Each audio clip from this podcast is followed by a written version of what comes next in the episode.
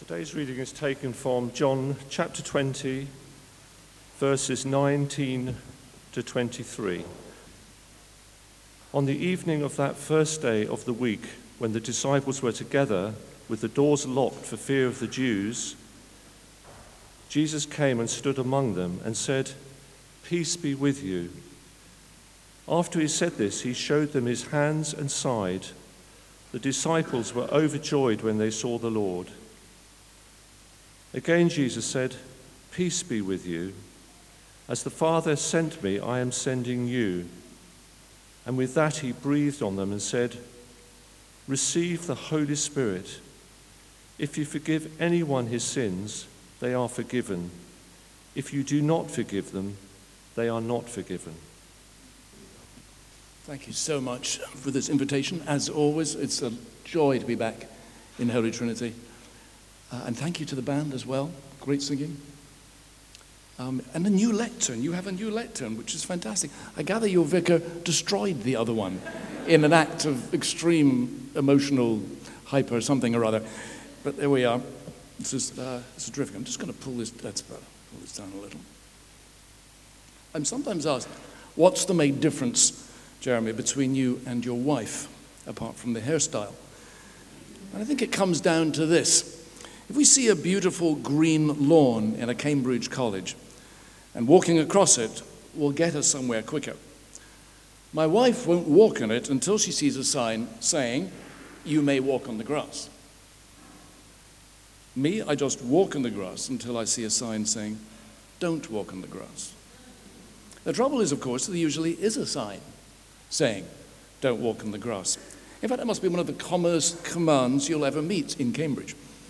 Just when you're greeted with a patch of freshly manicured grass, flat as a putting green, of the sort you only ever get in Cambridge and never in your back garden. You just long to sink your feet into it, the way you would sink your feet into a new carpet. And there, stuck in the corner, there's a miserable little black sign Do not walk on the grass. Sometimes, please, but rarely. I once uh, had a meeting in King's College here, and at King's, only the fellows are allowed to walk on the lawn in front of the chapel. But on this occasion, I was led across the sacred turf by the man I was meeting, and it was strangely thrilling. a heady mix of guilt and extreme pleasure, like a teenager being offered the first cigarette round the back of the bike sheds. When some wonderful forbidden territory was suddenly opened up. But there was indeed a sign there saying, Do not walk on the grass. The commonest command you'll meet in Cambridge. The commonest command in the Bible is another do not. And you're always bumping into it. And what is it? In the Bible, what does God tell people to do more often than anything else? I guess if you went out in the streets here in Cambridge and asked people that question, they might say, well, it's probably something like don't commit adultery, don't steal, don't murder, and so on. And maybe even you and I would think the same way. God forbidding a whole lot of things which we really rather like doing, like walking on the grass. Someone once said, The trouble with God is that he seems to be against everything I enjoy. All of which makes God sound like a sort of celestial bully, pounding us with do nots, forbidding whatever gives us pleasure. But turn the page to the Bible and count up the commands, what do we find? The commonest command has nothing to do with sex, or stealing, or murdering your boss, or envying your neighbor's Mercedes, or even walking on the grass. And it's a command which suggests a very different kind of God from the God who loves bullying us. And it's simply this do not fear, be not afraid, fear not. It comes about 360 times in the Bible. That's about one for each day of the year. The trouble is, even though it's the commonest command, it's by far the hardest to keep. Far harder than all the Ten Commandments put together, believe me. And that's because most of us live with fear a lot of the time. It's hard to think of life without fear. We cling to our fears and fear clings to us. I'm not talking here, of course, about healthy fears like the fear of putting your hand on a hot plate or the fear of crossing a busy road. We'd be dead without that kind of fear. We need that kind of fear in order to survive. And I'm not talking just about general nervousness before some ordeal. No, I'm thinking of unhealthy fears, fears that seem to come like clouds out of nowhere and hang around. The chronic fears that suck the joy out of life, fears we'd love to get rid of, but we just can't. Think of the old man who was worried about money for years and suddenly inherits a fortune. Then he finds he just can't give any away because he's always been haunted by the fear that he won't have enough. Or the mother who will never let her baby sleep in another room in case he stops breathing. Or the young student who never goes to parties because a friend was molested at a freshers' party. The fears which cling and we cling to them. This is when you become, as our song had it earlier, a slave to fear. And I've heard it said that underneath these fears lie three very deep fears that seems to drive most of the others. Three deep down primal fears that seem to haunt the human race. Fear of isolation, fear of failure, and fear of death. Of course, there are others, but these three at least.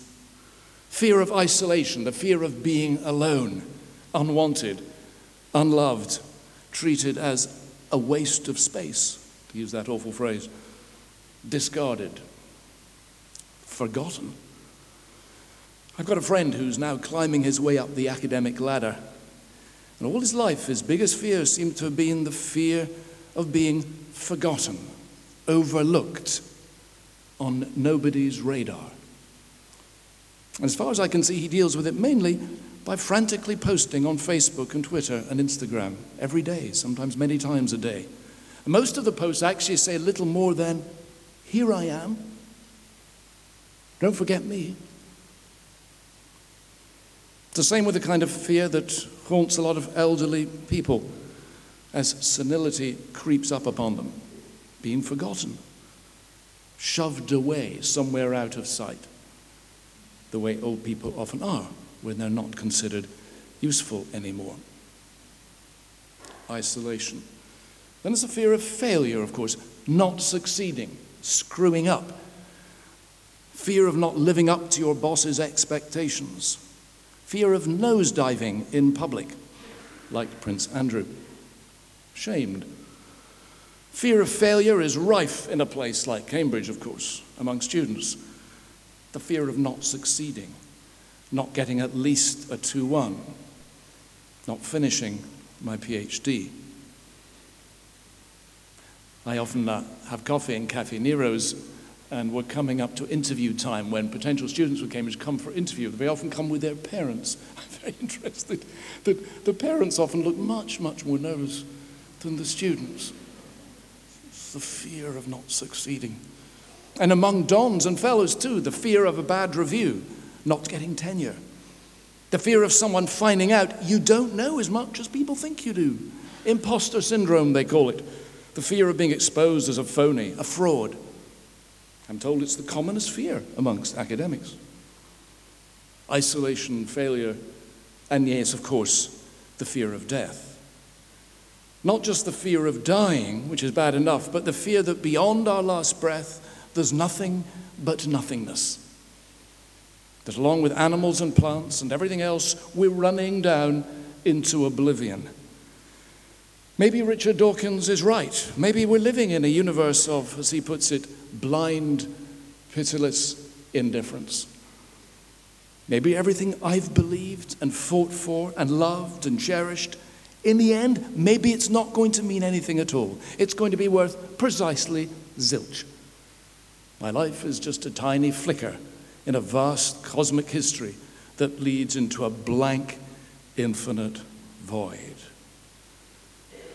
Most of us, at some stage, have known the shudder that comes with that kind of fear, the fears which cling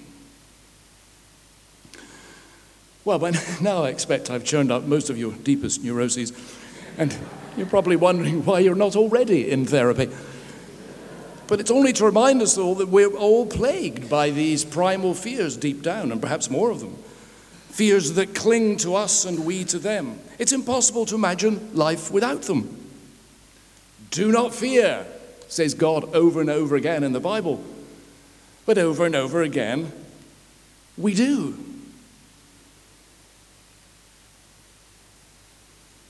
The disciples huddle in hiding on the first day of the week.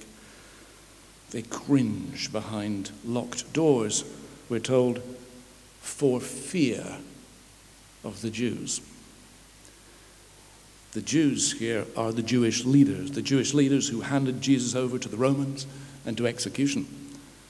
The disciples know the same thing could happen to them. But the disciples fear much more than this. The fears are much wider. Just think of those three primal fears again isolation, who will want to know them now? Now that the whole thing's turned out to be a fraud, who will want to know these disciples of the would be Messiah? Who'll take them seriously now? They're on their, now, on their own now. They're nobodies. Failure. They followed a failed Messiah, which means that they are failures, losers. And that's how they'll be treated. They'll look ridiculous if they venture out now. And besides, they'll probably mess up again and make an even bigger fool of themselves. Failure and death. Of course, if Jesus was dragged away to be brutally executed, who's to stop the same thing happening to them? So they stay behind bolted doors. They cling to each other. They cling to their fears, and fear clings to them until they hear the words Peace be with you. For the Jews, the word peace is a wide, very rich word, rich with resonance. But at its heart, it means do not fear. Don't be afraid. It's the old command again. But it's different now. Very different because now it comes with a thousand times more power than it ever could have come before. Why? Who is this who gives the command? Who is this who's standing in their midst, who's looking at them in the eye? The one who has faced the worst, we fear. The one who was isolated by his friends the one who went to his death mocked as a failure and becomes the victim of everybody else's failure. The one who plunged into the valley of the shadow of death, that valley we dread most. The one who is God in person coming to deal with the very worst so that we could have the very best. The God who made the sun and the stars, the God who fashioned you and me out of dust. This God plummeting down into the worst that we fear, snapping the power of all that we fear, raising his son on the third day to seal that victory. Here in this Jesus, everything that threatens to defeat you has been defeated. Everything that threatens to crush us has been crushed. So when this Jesus says, Do not fear, peace be with you, it means ultimately, ultimately, there's nothing to be afraid of. Do not fear. You see, now we have a reason, a real reason not to fear. And just look at what that meant for the disciples. Think of it like this fear pulled them in. They're crouching and cowering behind locked doors, clinging to their fears. That's what fear does it pulls you in. But the risen Jesus pulls them out of their fears and sends them out. As the Father has sent me, so I send you. He breathes his spirit on them, and out they go into a hostile world, facing fire and whip and jail. Out they go. Of course, it doesn't mean they'll never be afraid again, but fear no longer clings and cleaves to them. They're no longer slaves to fear. Take those three elemental fears I spoke about isolation. Yes, of course, we fear isolation, being ignored, left on the shelf, passed by, passed over.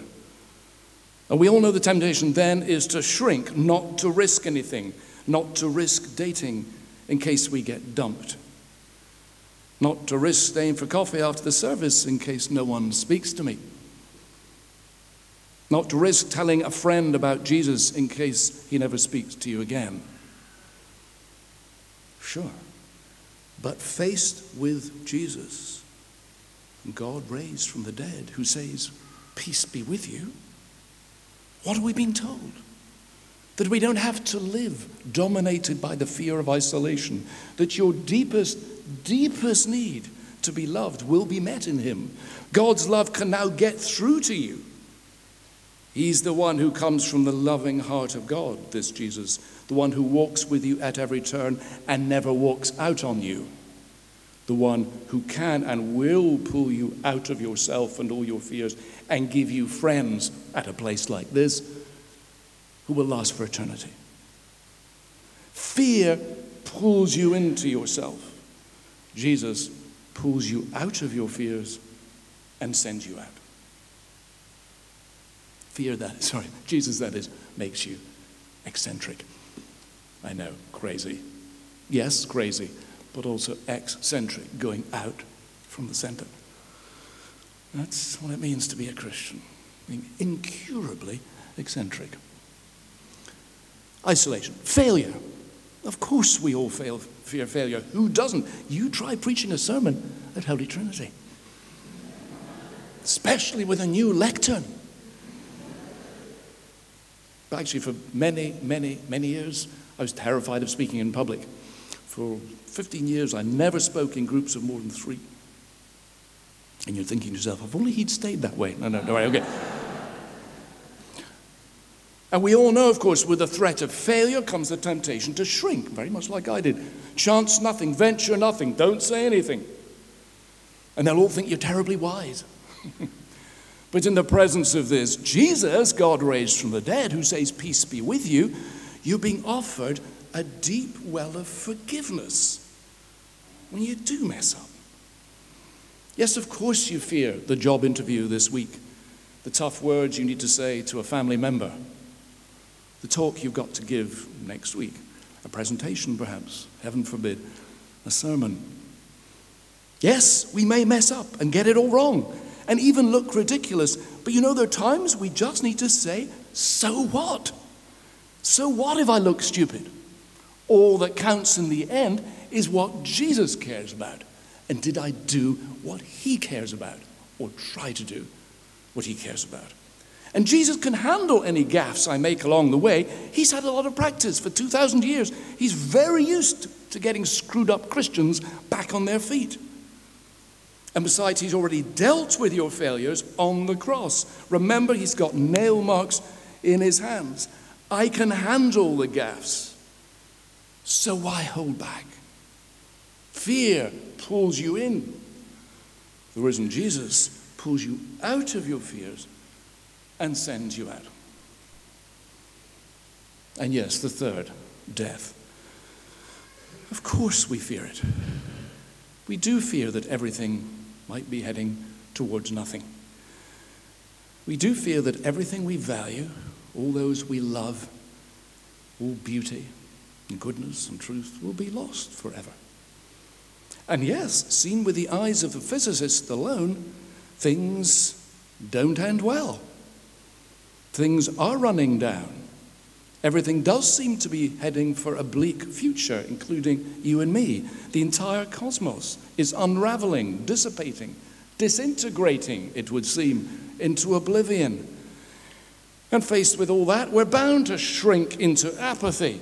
Because if we really believe that, there's not a lot of point in doing very much, is there? What's the point in carrying on? But faced with this Jesus, this one God raised from the dead, what then? well, then this running down of everything into death can't be the last word. Jesus is the last word, and life with him forever. And let's be clear here, we're not just talking about survival here. Don't let anyone fool you into thinking Christians believe in survival after death, the survival of the soul, like the black box that survives the plane crash. Who wants to be a black box? No, Christians believe in resurrection, something far more exciting.